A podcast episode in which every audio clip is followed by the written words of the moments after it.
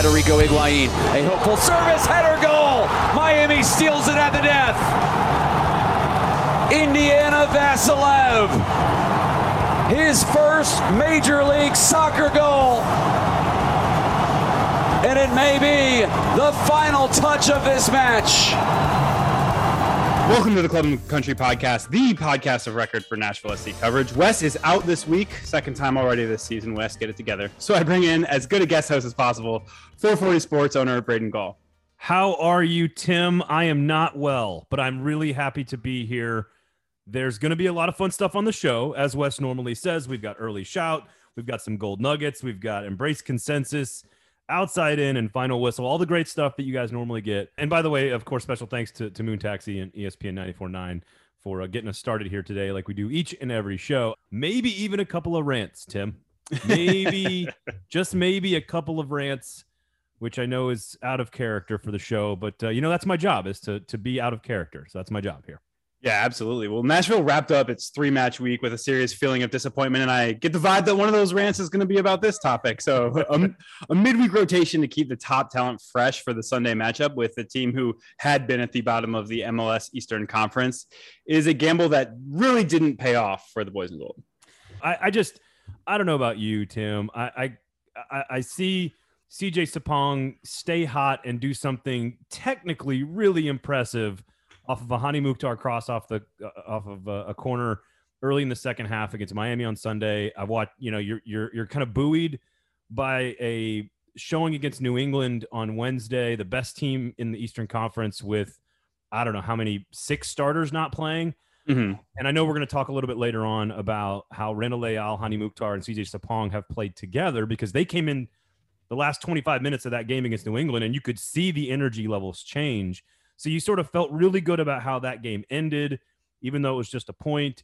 You take the lead early in the second half against the worst team in the Eastern Conference. And it is just unacceptable to me if you are going to be considered one of the better teams in this conference and in this league, which is what we all think this this club should be, there is no excuse for losing to Miami the way that you did. Mm-hmm. To just make a just stupid mistakes, just just garbage. I don't even I don't even have words for the Eric Miller touch. Like I don't even have words right. for that. And then of course it's not really Dax and and uh, Anibaba's fault that they I mean they lost they lost their you know they lost their mark yeah. there on the cross and like it just it is what it is when you're in the 95th minute. Jhonder Cadiz can't control the, the ball at any point during the game. Uh, I know I'm overreacting here, but it's just yeah. was just it was just bad, man. And I could it was so tough to watch. I was watching the race. I did the race thing. I went to the Grand Prix. I came back home. I sat down to watch the soccer match, and I just got more angry as the second half went along. Even though it was thoroughly entertaining, by the way. Yeah, I'm I'm generally the more level-headed type of observer of this team, and I think there's really no counter argument for this being probably the most disappointing outcome of any contest because of the way it played out. Because Nashville had a lead, um, they hadn't given up a lead to lose so far this year. They'd given up a lead to draw once so far this year, and the way it happens, uh, a player losing his mark, a, a, weird quick restart, you know, the, the sort of small mistakes that you usually don't see from this team. And like you mentioned, um, Cadiz had had a real rough outing. we'll talk quite a bit about that uh, later on in the show too. Yeah, and I, you wrote about this, I think, of course, clubandcountryusa.com is the website. Go check it out. Um, but I know you wrote about it as well. Th- those those two guys, Eric Miller and Jhonder Cadiz, not mm-hmm. exactly mm-hmm. um, catching the the wonderful thoughts and prayers on Twitter right now. So, so uh, we'll get to that in a little bit as well. We'll, we'll of course, uh, we'll dive into some of the numbers behind Nashville's rotation um, and sort of what the home road splits tell us about this team. We'll do some of that. Of course, uh, embrace consensus coming up. What personnel changes needed to improve this team's fortunes? And then, as we mentioned already, people asking, clamoring, Tim, for your opinions about Cadiz. What's going on? so we'll get to all of that, of course, coming up on the show today as well. And I've got another rant. That's not my only rant of the show. I've got another one coming too. He comes on the show as a guest and he brings the goods, folks. well, well, I'm, I'm like, I'm not sure how far above replacement I am, but not very high. I'm like, I'm basically a replacement level player uh, that plays in midweek games. That's that's what I am. All right, Tim, let's get to early shouts here on the show. Nashville SC, as you mentioned, played three games in eight days and came away with two points a draw in New England, makes sense. You could argue that they played relatively well over their skis in that Mhm. situation, especially considering the starting lineup that Gary Smith deployed. Uh, but taking just one point between the games at Toronto and at Miami, at the time, Miami was the worst team in the league, and I think now Toronto is. so Exactly. Uh, Yep. it, those are two of the worst teams in the league. Uh, it's a major problem for this club. Yeah, and all three of them were on the road, where the average MLS team averages under a point per game. So that adds some crucial context. But early in the year, when Nashville had played at New York Red Bulls, at Atlanta, at at Columbus, those are all really tough places to play. You could say, okay, they're going to make up for those points when they have more games on the road and when more of those games are against the bottom of the table. And that may still happen, but Miami in particular was the opportunity to make up some of those points because Miami had been at the bottom of the table and they were one of the worst home teams in the entire league.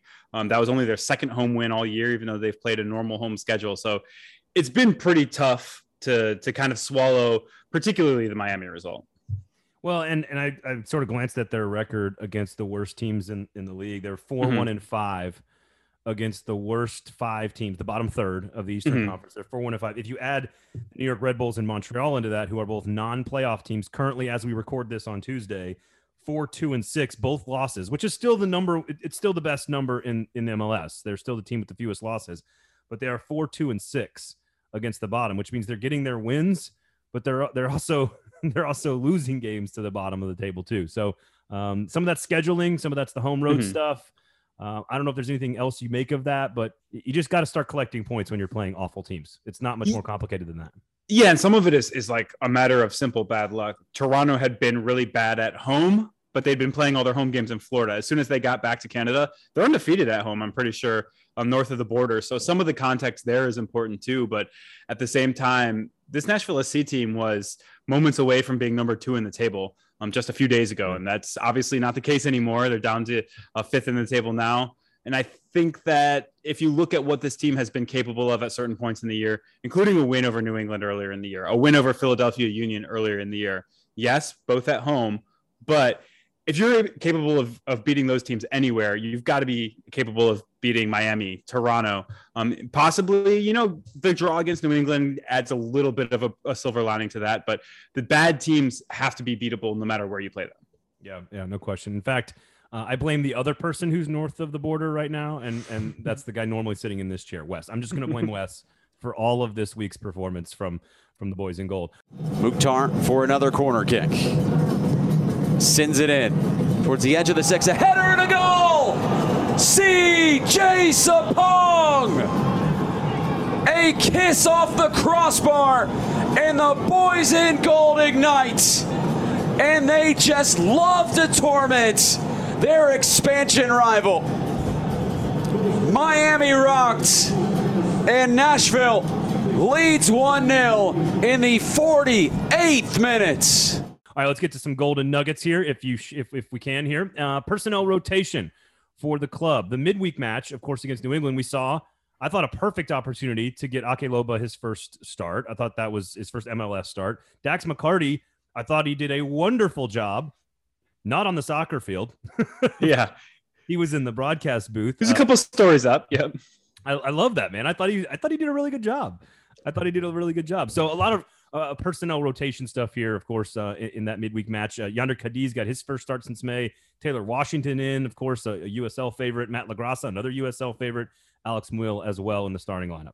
Yeah, all of, all of that was pretty much to keep Hany Mukhtar, CJ Sapong, and Randall Leal fresh for the weekend game. And that really doesn't seem like it worked out exactly like you would have hoped because those three guys did start against Miami. And quite frankly, Nashville has a reputation for playing up to the top opposition and down to the lower opposition. And that, that kind of manifested itself over this uh, course of that, especially two game stretch that New England draw and then the loss to Miami the lower uh, i don't want to say lower caliber personnel but the guys that aren't the entrenched starters performed pretty well against new england and then when you put the entrenched starters back into the game it just doesn't ring quite the same and I, I don't know if those guys felt a little rusty because they'd watched a little bit too much or if they were tired from each getting about half an hour in the new england game but something wasn't right certainly in the first half It's it's very strange because what's interesting is I thought they did a great job defensively against New England, where Mhm. New England had a few chances, but most of them came from outside the box. Right? They did a great Yeah. job, I, I think, of packing it in and sort of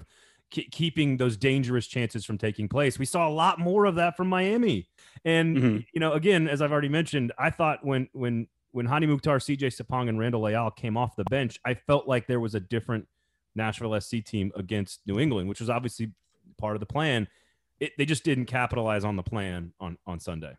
Yeah, absolutely. And I think when you look at the tale of the two halves, obviously the first half was pretty much exclusively the guys that were the best available lineup, and there were changes made at halftime. But despite playing that top lineup from the beginning, Nashville really struggled in creation for the first half. They're 0.06 expected goals. That's essentially a 6% chance of scoring a goal based on the, um, you know, the long range kind of view of how all of every shot that's ever been taken in MLS essentially has, has averaged out. So that's really tough. That did change in the second half. Nashville got 0.58 expected goals, so about 58% chance, but only CJ Sapong's header managed to go in, and Cadiz' missed header was a basically a 33% chance, a, a 0.33 expected goal attempt per Opta, and that's something that you know you mentioned at the top that fans are not particularly happy happy with Cadiz, and when you have a wide open header to potentially win a game, and then not only um, does it basically go down as a complete air ball, but your team then manages to go down and give up the winner at the other end it's really tough. And Cadiz is a guy who I think fans have been a little bit unfair to over the course of his time in Nashville. He's been fairly productive compared to his teammates, but when that happens, that's really tough. And um, you know, kind of going back to the expected goals thing, defensively, both teams kind of picked up the pace offensively, and, and de- defensively, Miami was able to kind of take it to Nashville a little bit more. They had a 0.18 xG at the half, and they got all the way to 1.4 for the game. So they were far more prolific in each half. And uh, obviously, in the first half, that was matters of, of very tiny degrees as the game uh, was scoreless at the half. But Miami definitely, I think, was a deserved winner, unfortunately, according to the expected goals. I, I mean, if they had held on for a win or Cadiz puts that home, I, Mhm. I think we look at the second half and we go, that was a very entertaining style of play. Like it, it was, Yeah.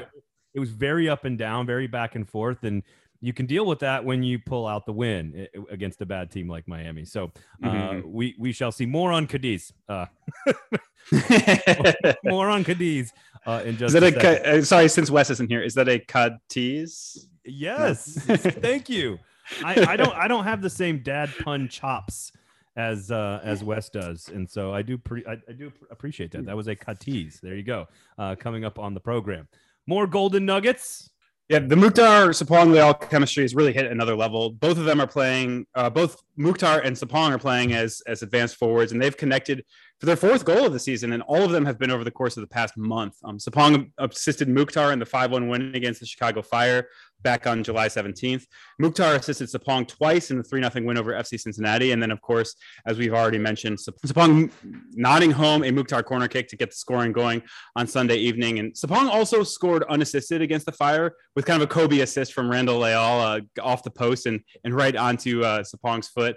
And he assisted Leal in the FCC game. So aside from the big three, who we've really been talking about being such an important piece of this team, the only players to get on the score sheet are Brian Anunga, who scored late in the Chicago game, assisted by Dylan Nealis, and Robert Castellanos in his first and, and to date only MLS appearance early in the Toronto game. He was assisted by a Dave Romney long throw. And then Dan Lovitz got the assist on one of Mukhtar's goals against Chicago. So that's a lot of reliance on three guys, eight goals and five assists between Sapong, Mukhtar, and Leal, and just two goals and three assists for every other Nashville player combined. Now, does Nashville need more production from elsewhere, or does it need more playing time for the big three? Obviously, we've talked about how those guys not being on the field against New England could have potentially cost the boys in gold a point. So you could kind of make make an argument for either direction that maybe they were rested and and were able to connect on that on that corner kick goal. What I do think is there has to be more scoring from somewhere if Nashville's going to kind of um, I don't want to say regress, but but get back to playing slightly more slogs, slogfest type games like we saw a little bit more of last year.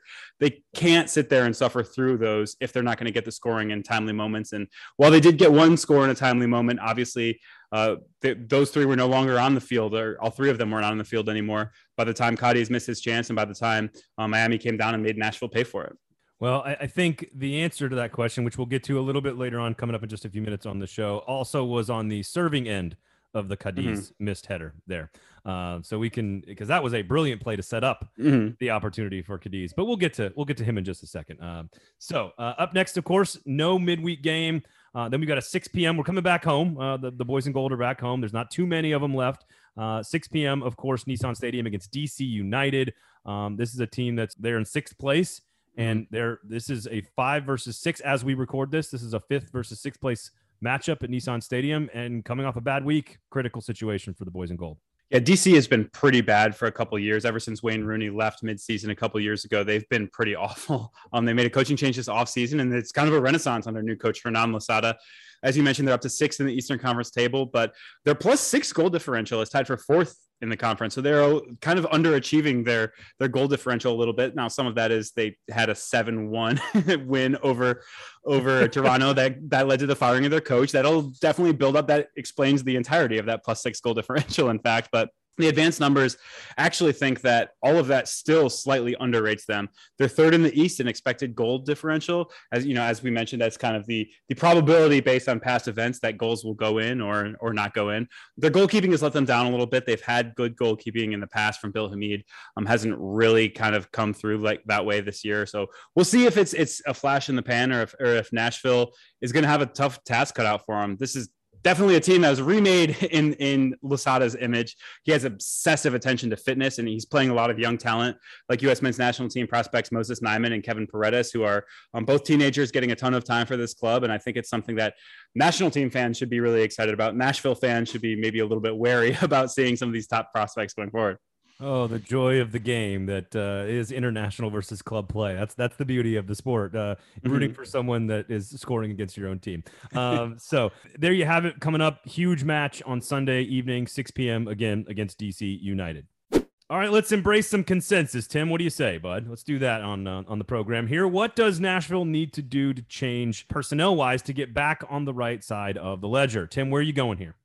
Yeah, I think first things first, it is important to remember that the Miami game is just one game. You can be disappointed about the Toronto game and maybe a little encouraged by the New England game, but sky isn't falling. So let's ma- make sure we ha- have that out of the way first. But the thing that Nashville needs to do is pretty obvious. They need to get Walker Zimmerman and Alistair Johnston back healthy. Obviously, there's not a whole lot of control that that Gary Smith has over those situations, but the defensive breakdowns have, have kind of hit a level that we didn't see at all last year. And of course, defensive set pieces have been an issue basically the entire time Walker Zimmerman has been unavailable since um, the birth of his son. And then he departed for the Gold Cup, got hurt at the Gold Cup. So he's been out of the lineup for quite a while. And then we saw how important Johnston can be when his replacement, Eric Miller, uh, really didn't perform up to Johnston's level on Sunday evening.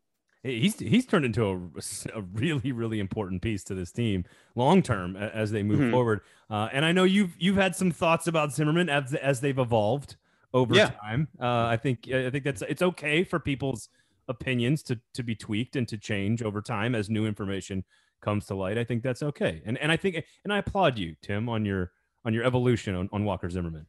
yeah, it's nice to have some personal growth from time to time, isn't it? every, uh, every now and then. What about the formation?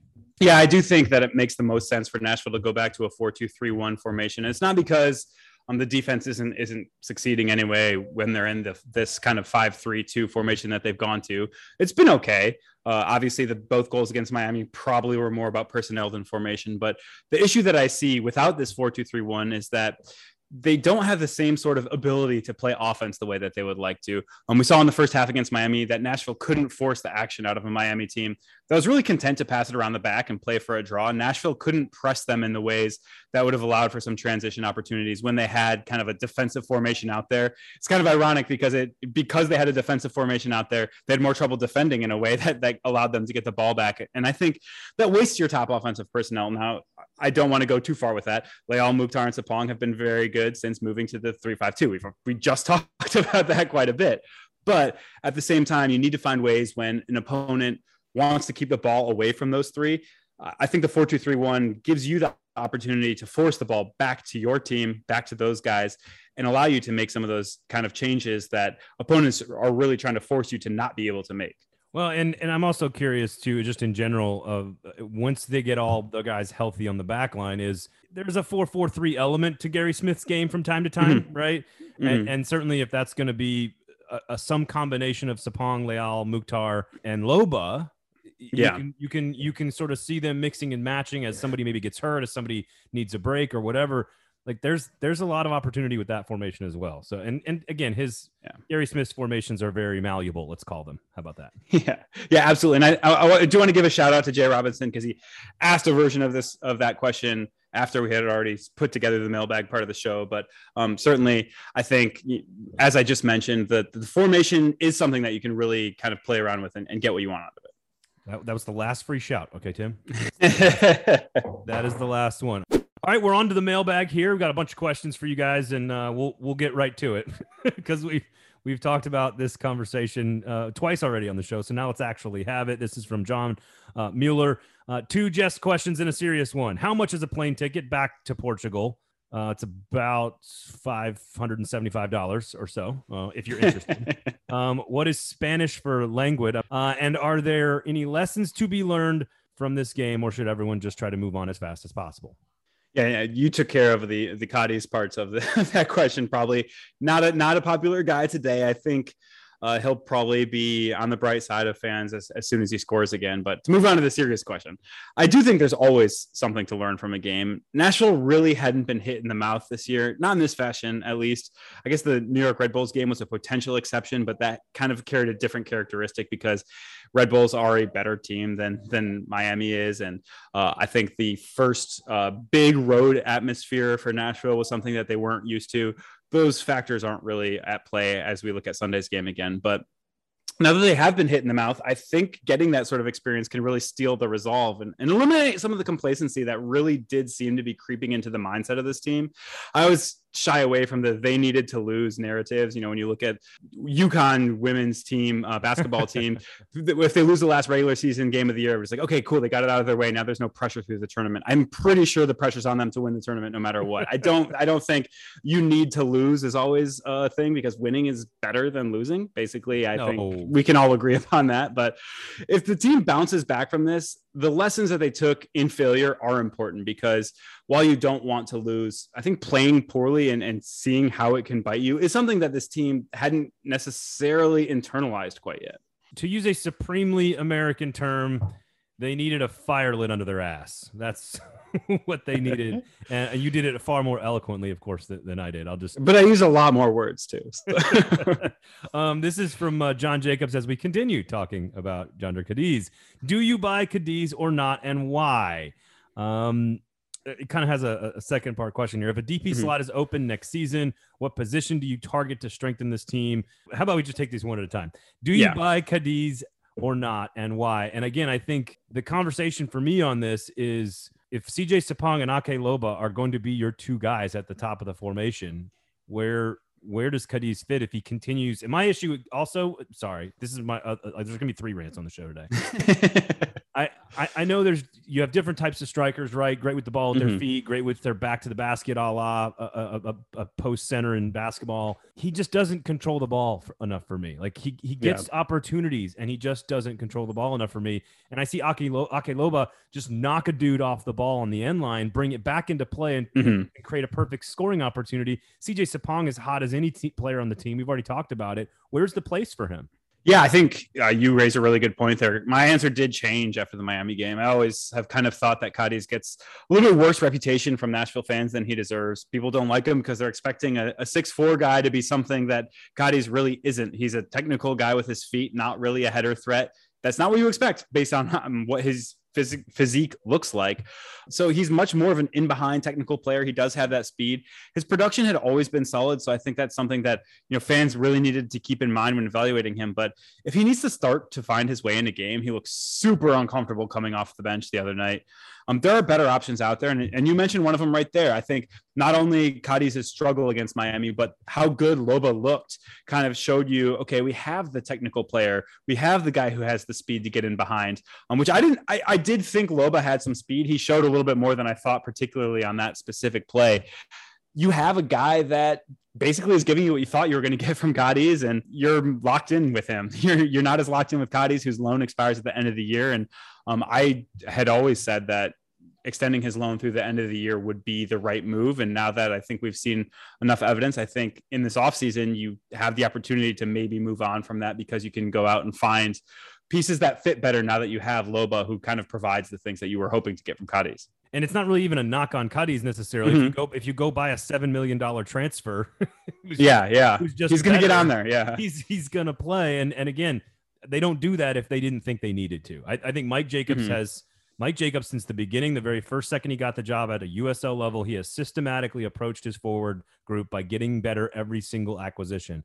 And I think every time he's gotten better, you know that's what happens guys just get pushed down and and so that's mm-hmm. just that's just kind of the way it is here bonus question here is uh, we need a, a palate cleanser after watching that so tim better game to play with the kids shadowlands or keepy uppy what are we what is this I, I, forgot to do uh, the research here. I have no idea what Shadowlands is. So by default, I'm going to say Keepy Uppy, which gives me another chance to shout out Bluey, where there's an episode called Keepy Uppy where they play Keepy Uppy with balloons. It's like the the soccer juggling game that you play okay. with your friends before, as as we so often do, especially when you are a guest on, on the show. Uh, a shout out to Bluey, but yeah, Keepy Uppy yes. for me because I don't know what the other one is. I don't know it either. I'm a parent of two small children. I have no clue what either of those are. But now that you've explained Keepy Uppy my I do we do the balloon thing all the time. You pull you blow up the balloon, yeah. The oldest daughter just runs around working on hand eye coordination, trying to get a scholarship. That's yeah. So so Shadowlands is apparently a, a Warcraft massively multiplayer online role playing game. Unless totally it's the 1993 British biographical drama film about the relationship between academic C.S. Lewis, played by Anthony Hopkins, and Jewish American poet Joy Davidman, played by Debra Winger, which I don't imagine is a game that people are asking if I want to play with my kids. So we'll go with Keepy Uppy. Anthony Hopkins played C.S. Lewis. Interesting. Uh, also, a multiplayer Warcraft game is what you play with your kids like that. Yeah, I don't know what that's all about. Okie dokie, interesting. Uh, keepy uppy, that's fantastic. I love that. Uh, all right, Payancito. Will we ever see Ake Loba and CJ Sapong playing together? Interesting question.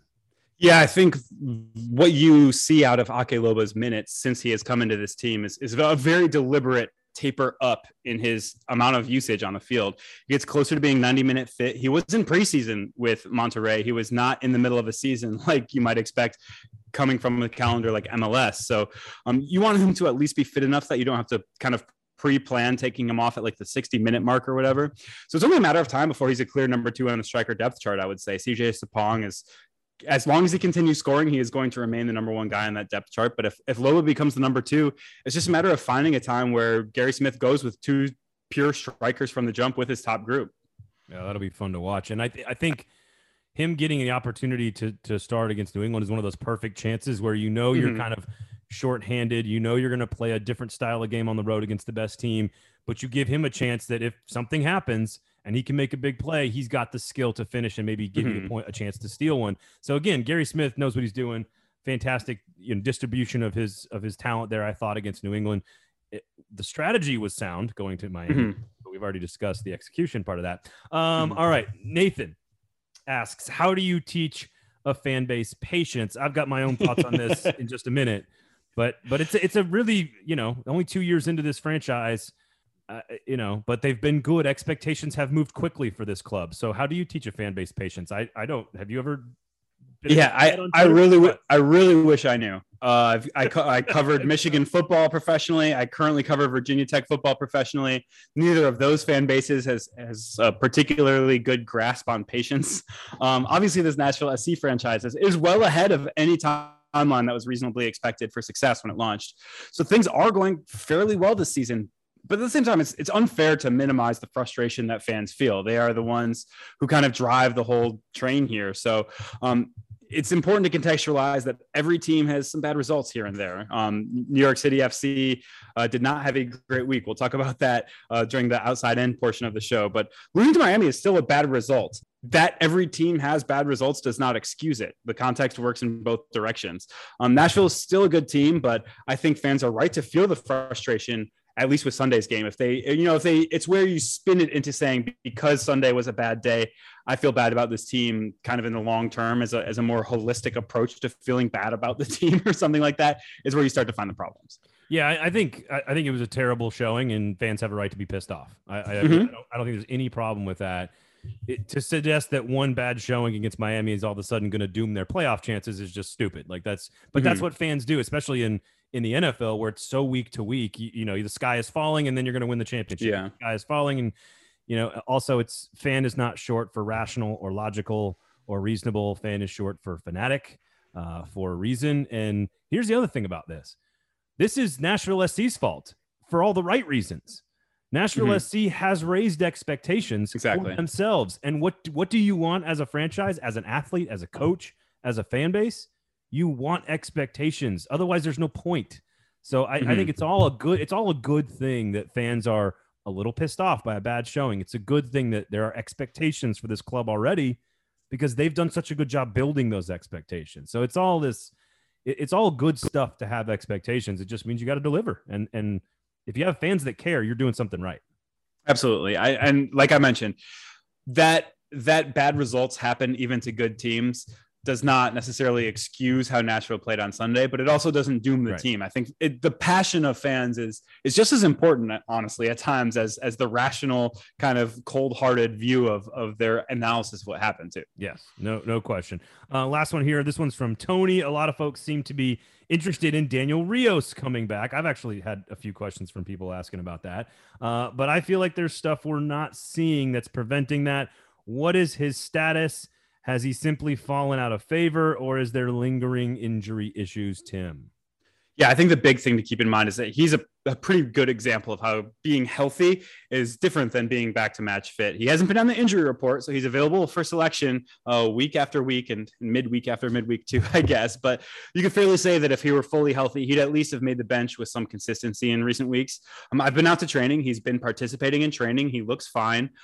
But actually being fit enough to make it into a game rather than get out and train with your teammates is a whole different level. And I think he's still slowly working back to that. Obviously, people who have been following since the USL days know he's had semi-chronic issues with one of his feet. Um, he's he's still struggling through that a little bit, and I do think when he is fully healthy, he has the talent to get onto the field. I I, I think most listeners know that I'm I've been a huge Daniel Rios guy. Think he deserved more of a shot last year when he was healthy, and I do think when he's fully healthy this year, he will get that shot. And he delivered last year when he had opportunities. So, uh, Yeah. I, I agree. And I think understanding the difference between match fitness and sort of being on the injury report, the, the subtleties and the nuance of the game, also going to come up in just a second. So, just just keep that in mind in, in just a second. All right, from the outside in, here we go. Tim, Eastern Conference shakeup. All kinds of craziness happening in the Eastern Conference right now. Yeah, I alluded to a little bit of this in the mailbag, but Red Bulls drew FC Cincinnati and lost to Chicago. That takes Red Bull out of the playoff contention spots right now. New York City FC drew Chicago and Toronto. Orlando drew Miami and Cincy. And I'm not, I'm not here trying to say, look, keep a keep a more rational view of what Nashville did, but it is important to keep in mind that that sort of stuff does put some context on what Nashville did. NSC didn't lose as much ground in the table as you might fear, and this is a tough league. Everyone has bad results obviously you would prefer Nashville to take advantage of some of those bad results. So that's something that obviously did not happen with the loss to Miami on Sunday night. But um, the boys in gold didn't lose as much ground as you might have, as it might have felt like they were in store to do. European seasons are getting going again. The, the European off season is like incredibly short, especially in a pandemic year, I guess. But um, I'm not a massive consumer of specific Euro leagues, though regrettably, most of the time, I am a West Ham fan. I'm always a West Ham fan. It's just mostly regrettable. Um, I do always try to watch U.S. internationals. Um, this upcoming season, there are literally too many to keep tabs on at all times. That's a good thing for the future of the United States. You have to be able to watch Bundesliga and French leagues and all sorts of Italian uh, is becoming a big time league to watch lately too. Certainly, there's been it's been an extraordinary summer for for U.S. I guess I would have to say men's soccer, um, Mhm. considering what happened in Tokyo uh, to our girls, which we don't have to talk about. Um, but Don't worry, Wes and Wes and I uh, Oh, cried about it last week. I know, I know, I know. Um, but to have the two wins over Mexico, to see the young talent, and I and I think more importantly, how they won, how the young Mhm. players are winning to finish games in the final ten minutes, the way they did in the Gold Cup, for example, against some quality competition, especially in the second and third and, and final rounds. There, I, I think that that that is so critical to the future of of U.S. men's national team soccer, which I think is always should be our first and foremost focus uh, when it comes to international stuff. I listen, I'll I'll watch our stars play in other leagues. I I haven't figured out how to love an EPL team yet. I just I haven't been to I haven't been to England, so I don't know. I know you know Wes is you know studied overseas, and that's like how he fell in love with his with his squad. And I Mhm. get that that that makes sense to me. I I have I have Nashville SC for that. You know. Yeah, Um, You, so- you you need one of these. Uh, which Premier League team matches up with which SEC team, and run away from whichever one is Tennessee at all Yes, costs. God. I listen. I'll watch Pulisic, and that's that's all I need. You know, that, that's that is all I need. Oh, one final note here before we get to the final whistle. Um, uh, just Lionel Messi changes teams for the first time in what? What is it? 17 years, 16 years, something like that. Um, yeah, he's been he's been with Barca his entire career basically, even when he was a youth player. I think 23 years, 17 on the senior team. So it's an incredible, incredible length of time there. it's not crazy to just say like I think he's the greatest soccer player in the history of the world, right? Is that is that crazy to say that? No, I don't think so. I am a Barcelona fan, and a big part of that is because of Messi. But Messi also embodies what Barcelona is supposed to be with this joga bonito thing and all of all of kind of this what makes the game beautiful. Um, I just looked him up, and it's very sad to me that he is more than a year younger to me because than me because I feel like I feel like I grew up watching him play, but it was just a matter of he was the embodiment of what Barcelona is supposed to be, and unfortunately, because of that, he kind of took took too much of the spotlight, and it caused Barcelona to lose sight of some of the other important things. And, when it comes to building a, a team and building a club, but um, it's going to be very very weird to see him playing with anyone other than Barcelona in the future. Yeah, that's it's very very strange. Do you get the sense that there are two groups of people like the Messi people and the Ronaldo people? Is that is, Yeah. Oh yeah. That's modern yeah. Because I I just like I I completely love one and just definitely do not like the other one. I recognize the talent, I recognize the skill and the ability, Mhm. but there's like one of them I like hate watch and the other one I love watch. Does that is that Yeah, I, I, I feel like that's I feel like that's a pretty common feeling in modern soccer, particularly among the people who are Messi partisans. Probably are more likely to hate watch the other one than the Ronaldo partisans hate watching Messi, maybe. But yeah, I mean, it, the two guys couldn't be more different in a lot of ways. Ronaldo is just a pure power uh, sort of player. Messi's a, a true artiste on the field. Uh, Ronaldo seeks attention off the field. Messi could not want less attention. I don't think so. It is. It's been an interesting contrast, and for two of the greatest players of all time to be playing. Basically, they were rivals for for most of their careers, and playing at Yeah. the same time in, in that regard, uh, just at all, is is something that we were incredibly lucky to see, and hopefully, there's a few more good years out of Messi wherever he ends up. yeah, hopefully is right. All right, time for the final whistle. All right, final whistle. Since we have you on the show this week, Braden, Ah, okay. I think I think we would be remiss not to let you go off on something that that you feel very passionately about. So let's hear it. Well, you asked that we, we were asked in the mailbag about patience for fans. I think that there probably needs to be some patience with media as well, right? Like Hmm. for, for for those that are diehard fans of this game and have been for quite some time, it's it's on you guys to sort of be responsible to bring more people in, be more arms open about the language and the approach and sort of giving people time and space to find their way into the game so that they can kind of fall in love with Nashville SC the way all of us have, right?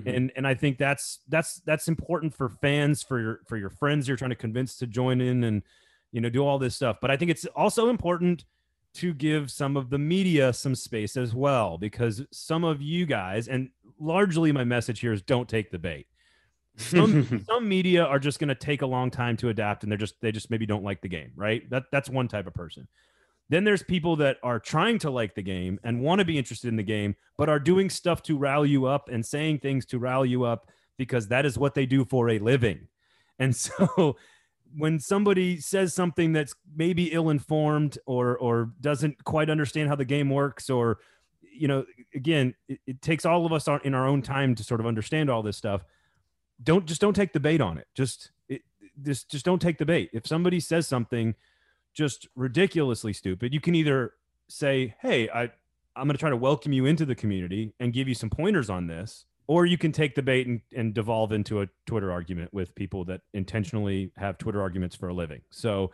I, I just think be having some patience with not only your media in this market to grow and more as more and more people talk about the game and the team mm-hmm. appreciate the game and the team we as media will get better in how we discuss the team and how we cover the team it takes us some time too um, and so i think there's be be patient with us as well and i know the good ones are going to work their ass off to to give you great possible as but as good a possible coverage as we can like me for example right now i'm not as good as wes but um but i i love the team You're grinding though. You're grinding. I'm grinding, right? Exactly.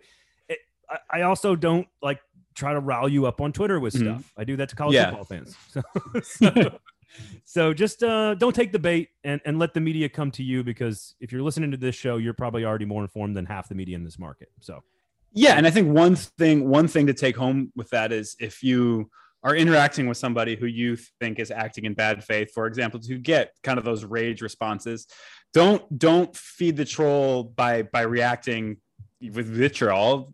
Be, say be a good citizen of, of the Nashville Yeah. SC community and, and Yeah. act, act as though you're you want to inform people. It's something that uh, you know is is not always easy to do. I at times get frustrated, get frustrated and act and act that way as well. But um, I think what everyone can agree is that we we all want the best for the Nashville market. We want the Nashville citizen to look like a like a smart consumer of a soccer and an MLS product, and um, doing your part to, to help people and, and kind of not assume the worst out of out of potential bad faith actors is a good way to do that.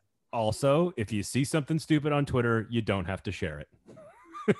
Just, you know, just that, unless that- unless unless it's a classic Wes Bowling Tim Sullivan pun, then you absolutely have to share it. but that's not stupid. That's just I have no. I have no pretense of it not being stupid. so uh, again, like, and I'm not even just talking about soccer coverage and kind of silly Mhm. questions about soccer. I'm saying in general, it's Mhm. not, it's not a bad rule on Twitter. If you see something stupid, just let it go. Just let it just fly through the ether and and uh, in one ear and out the other. And I guarantee you, you're, you're going to be okay. You're going to be okay. All right, what do you, got a bold prediction for us here for DC United, Tim? I absolutely do. Uh, it's a semi bold prediction, I guess we could say. I think Nashville really bounces back after a pretty disappointing game against Miami being taken out of their game. And they win the XG differential over DC United by a pretty wide margin. And that's, as I mentioned previously, against a team that makes it really tough to beat them by a big XG margins because this is a very good team in generating chances and preventing the opponents from getting chances. The catch is, despite an XG advantage, I don't know if Nashville SC is going to win. I don't know if Nashville SC is going to draw or potentially even lose. We've seen finishing make the difference in a few games this year. Obviously, the first few games of the season at home, Nashville ran up huge XG advantages and still managed to only get draws. So um, that's a different question. But I do think Nashville will really control the game against DC on Sunday. You, you said you don't know if they're going to win, you don't know if they're going to draw, you don't know if they're going to lose. I will go out on a limb and I say, well, they will do one of those three things. Well, ooh, hot take. One We're just those- loaded with hot takes today. one of those three things will in fact happen this Sunday, 6 p.m. Nissan Stadium. Go check out the boys in gold, of course, uh, against DC United back at home against Nissan Stadium. Not too many of them left on the schedule uh, here at home. Tim, it's been a pleasure hanging out with you, my friend. Oh, it's been very good to have to kind of have you host me a little bit at times, Yeah. even though even though you're the guest. It's a it's a it's a good dynamic, I think. Well, you're you're the expert. I'm just here to make you look good. That's my role. Uh, Special that's, thanks. tough, that's tough. That's tough. Special thanks to Moon Taxi. Well, you got a haircut, so it's okay. Special thanks to Moon Taxi for making us sound good.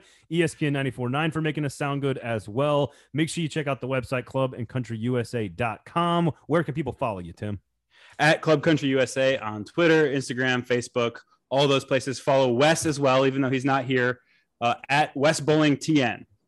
There you have it. You can follow me at Braden Gall. Of course, special thanks to everyone listening. We do appreciate it. Please share the product with another soccer fan or maybe a not soccer fan or a total stranger. Just tell them to check out Club and Country, the podcast. It is the podcast of record covering Nashville SC. Please rate, review, subscribe, do all that great stuff. My name is Braden Gall. He is Tim Sullivan. Thank you all for listening. This has been Club and Country on the 440 Sports Network. And thanks to Soccer Moses for the haircut that Braden gave a shout out to.